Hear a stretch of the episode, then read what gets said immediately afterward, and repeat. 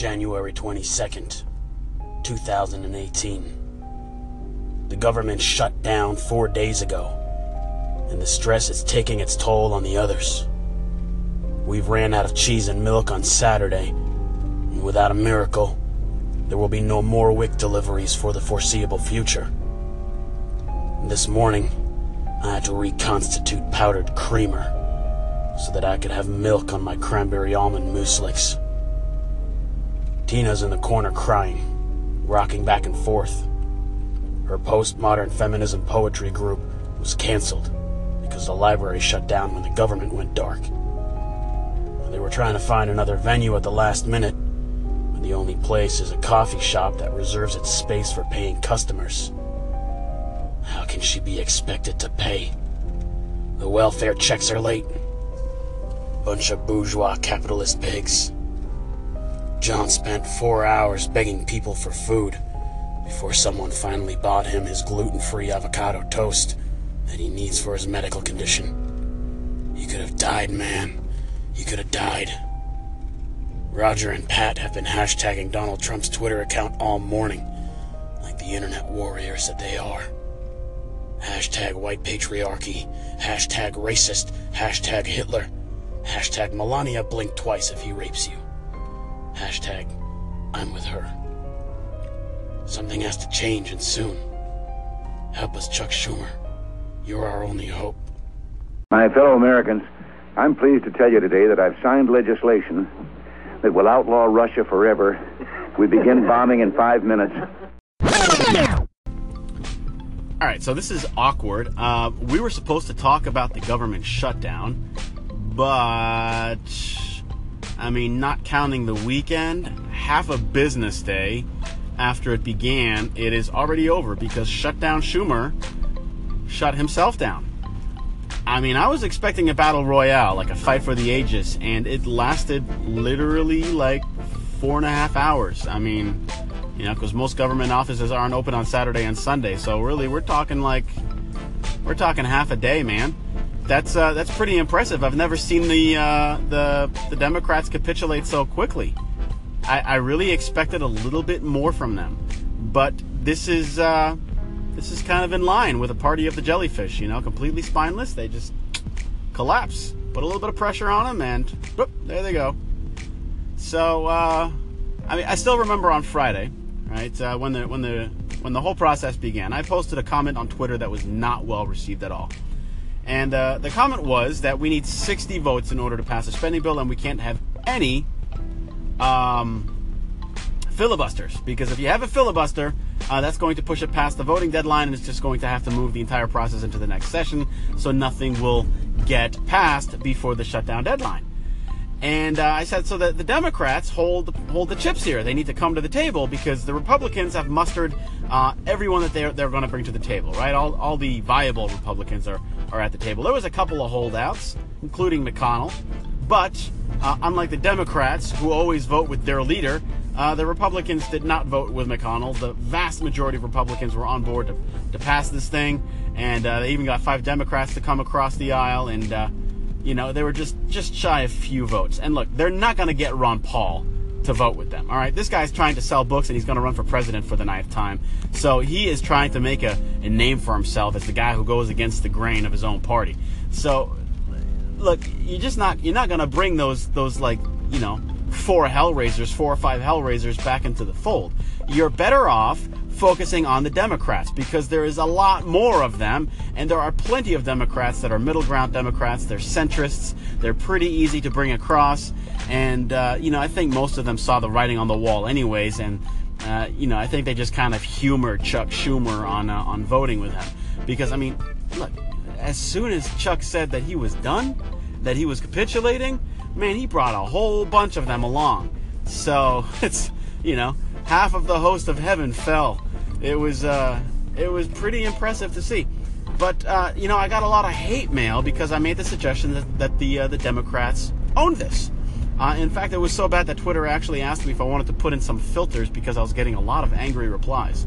Uh, that's a pretty neat feature for Twitter to have. I didn't know that it, that it had that. Uh, but uh, yeah, anyway, so everybody was pretty upset that I called the Democrats out on this, and then it turns out that the Democrats called themselves out.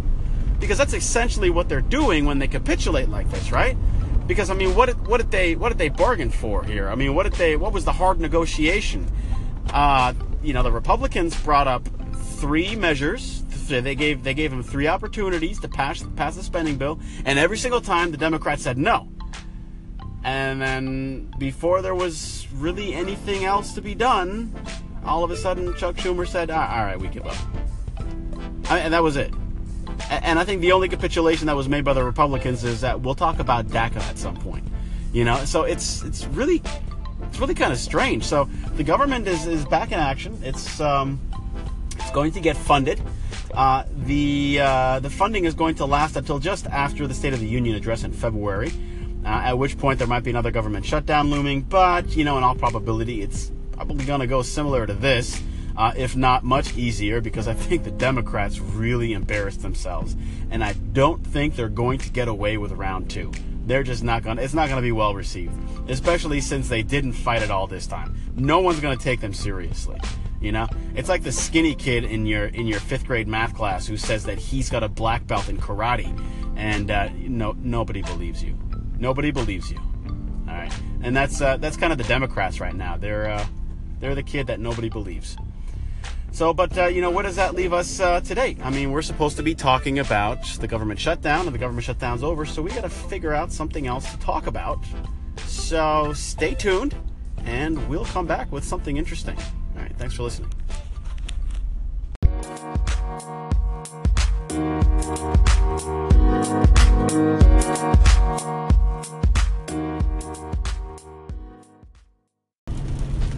All right, and we're back. So, what are we talking about? Well, Vermont made it legal to smoke recreational marijuana. And if you don't know what I'm talking about when I say Vermont, I am not talking about the town in Texas, although I am quite sure that it's got a denser population than the state of Vermont, which is sandwiched between New York and New Hampshire. It is Bernie Sanders country. So, in the great state of Vermont, it is now legal for you to smoke up recreationally. It is no longer illegal, which strikes me as kind of odd because the state of Vermont is currently in the middle of a heroin addiction crisis. Yeah, so uh, their solution was to legalize marijuana because nothing battles addiction like legalizing recreational drugs.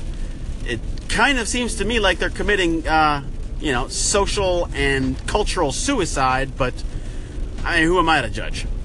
But you know, uh, you know, I do, I do have a, I do have a horse in this race because I grew up in the state of Vermont, and uh, while I am a supporter of uh, legalizing marijuana, I think it's probably not something that the state of Vermont should really be focused on right now, especially in the middle of a heroin crisis, right? Because, I mean, can you get the needle out of their arm before you stick a pipe in their mouth? Like, can we focus on that, please?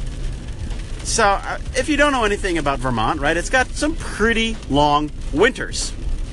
And uh, there are some uh, pretty strict development laws in the state of Vermont. They they they want to keep Vermont green. They want to keep Vermont beautiful, right?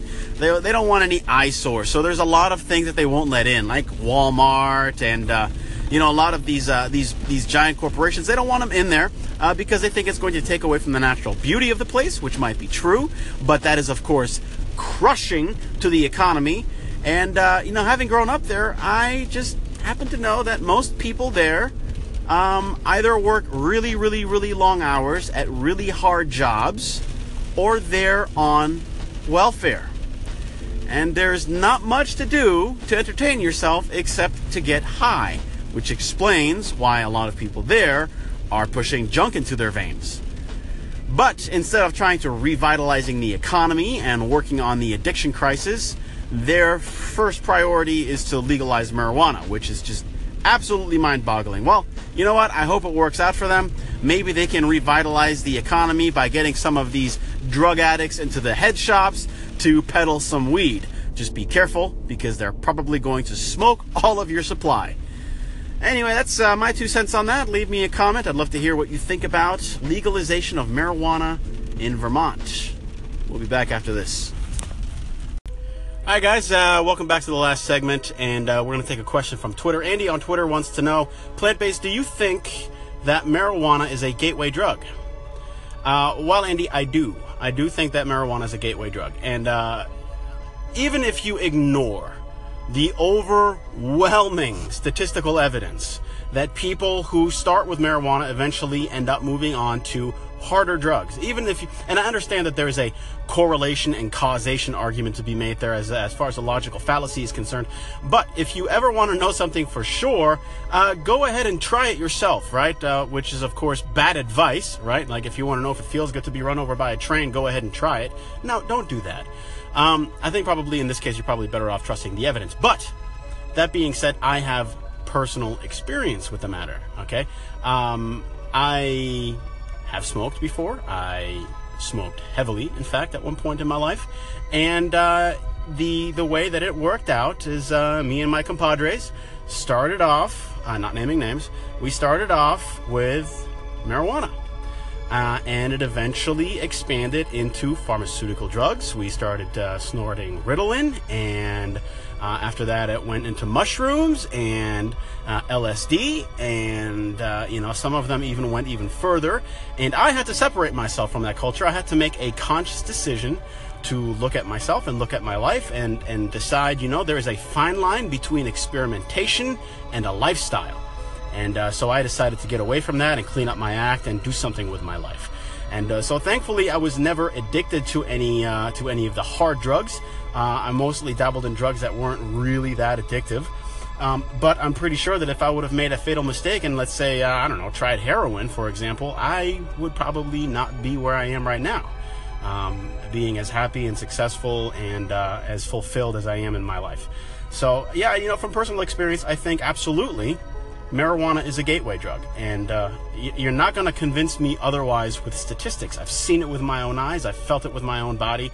I, I, I simply know it to be the case that it is, in fact, a gateway drug, and that, that one high leads to another. Um, that being said, why am I a, uh, a proponent of legalization? Well, that is a, a, libertarian argument that, that I believe that, you know, first and foremost, I think that you as an individual, you have uh, primacy of domain and primacy of self-determination when it comes to you and your life and your body and, and your domain. And so I don't think the government should be able to tell you what to do with your body, uh, especially when it comes to something as, as as light as marijuana, right? Because I think marijuana is a much easier going drug, um, both with externalities, as in how it affects the environment and those around you, as it does uh, on your own body, the impact on your body. It's a much lighter drug than alcohol, for example, right? Um, and, and I know that there's some people who would argue that, that it's just as bad or if not worse, but again, judging from personal experience, no, it's not. No, it, it absolutely is not worse than alcohol.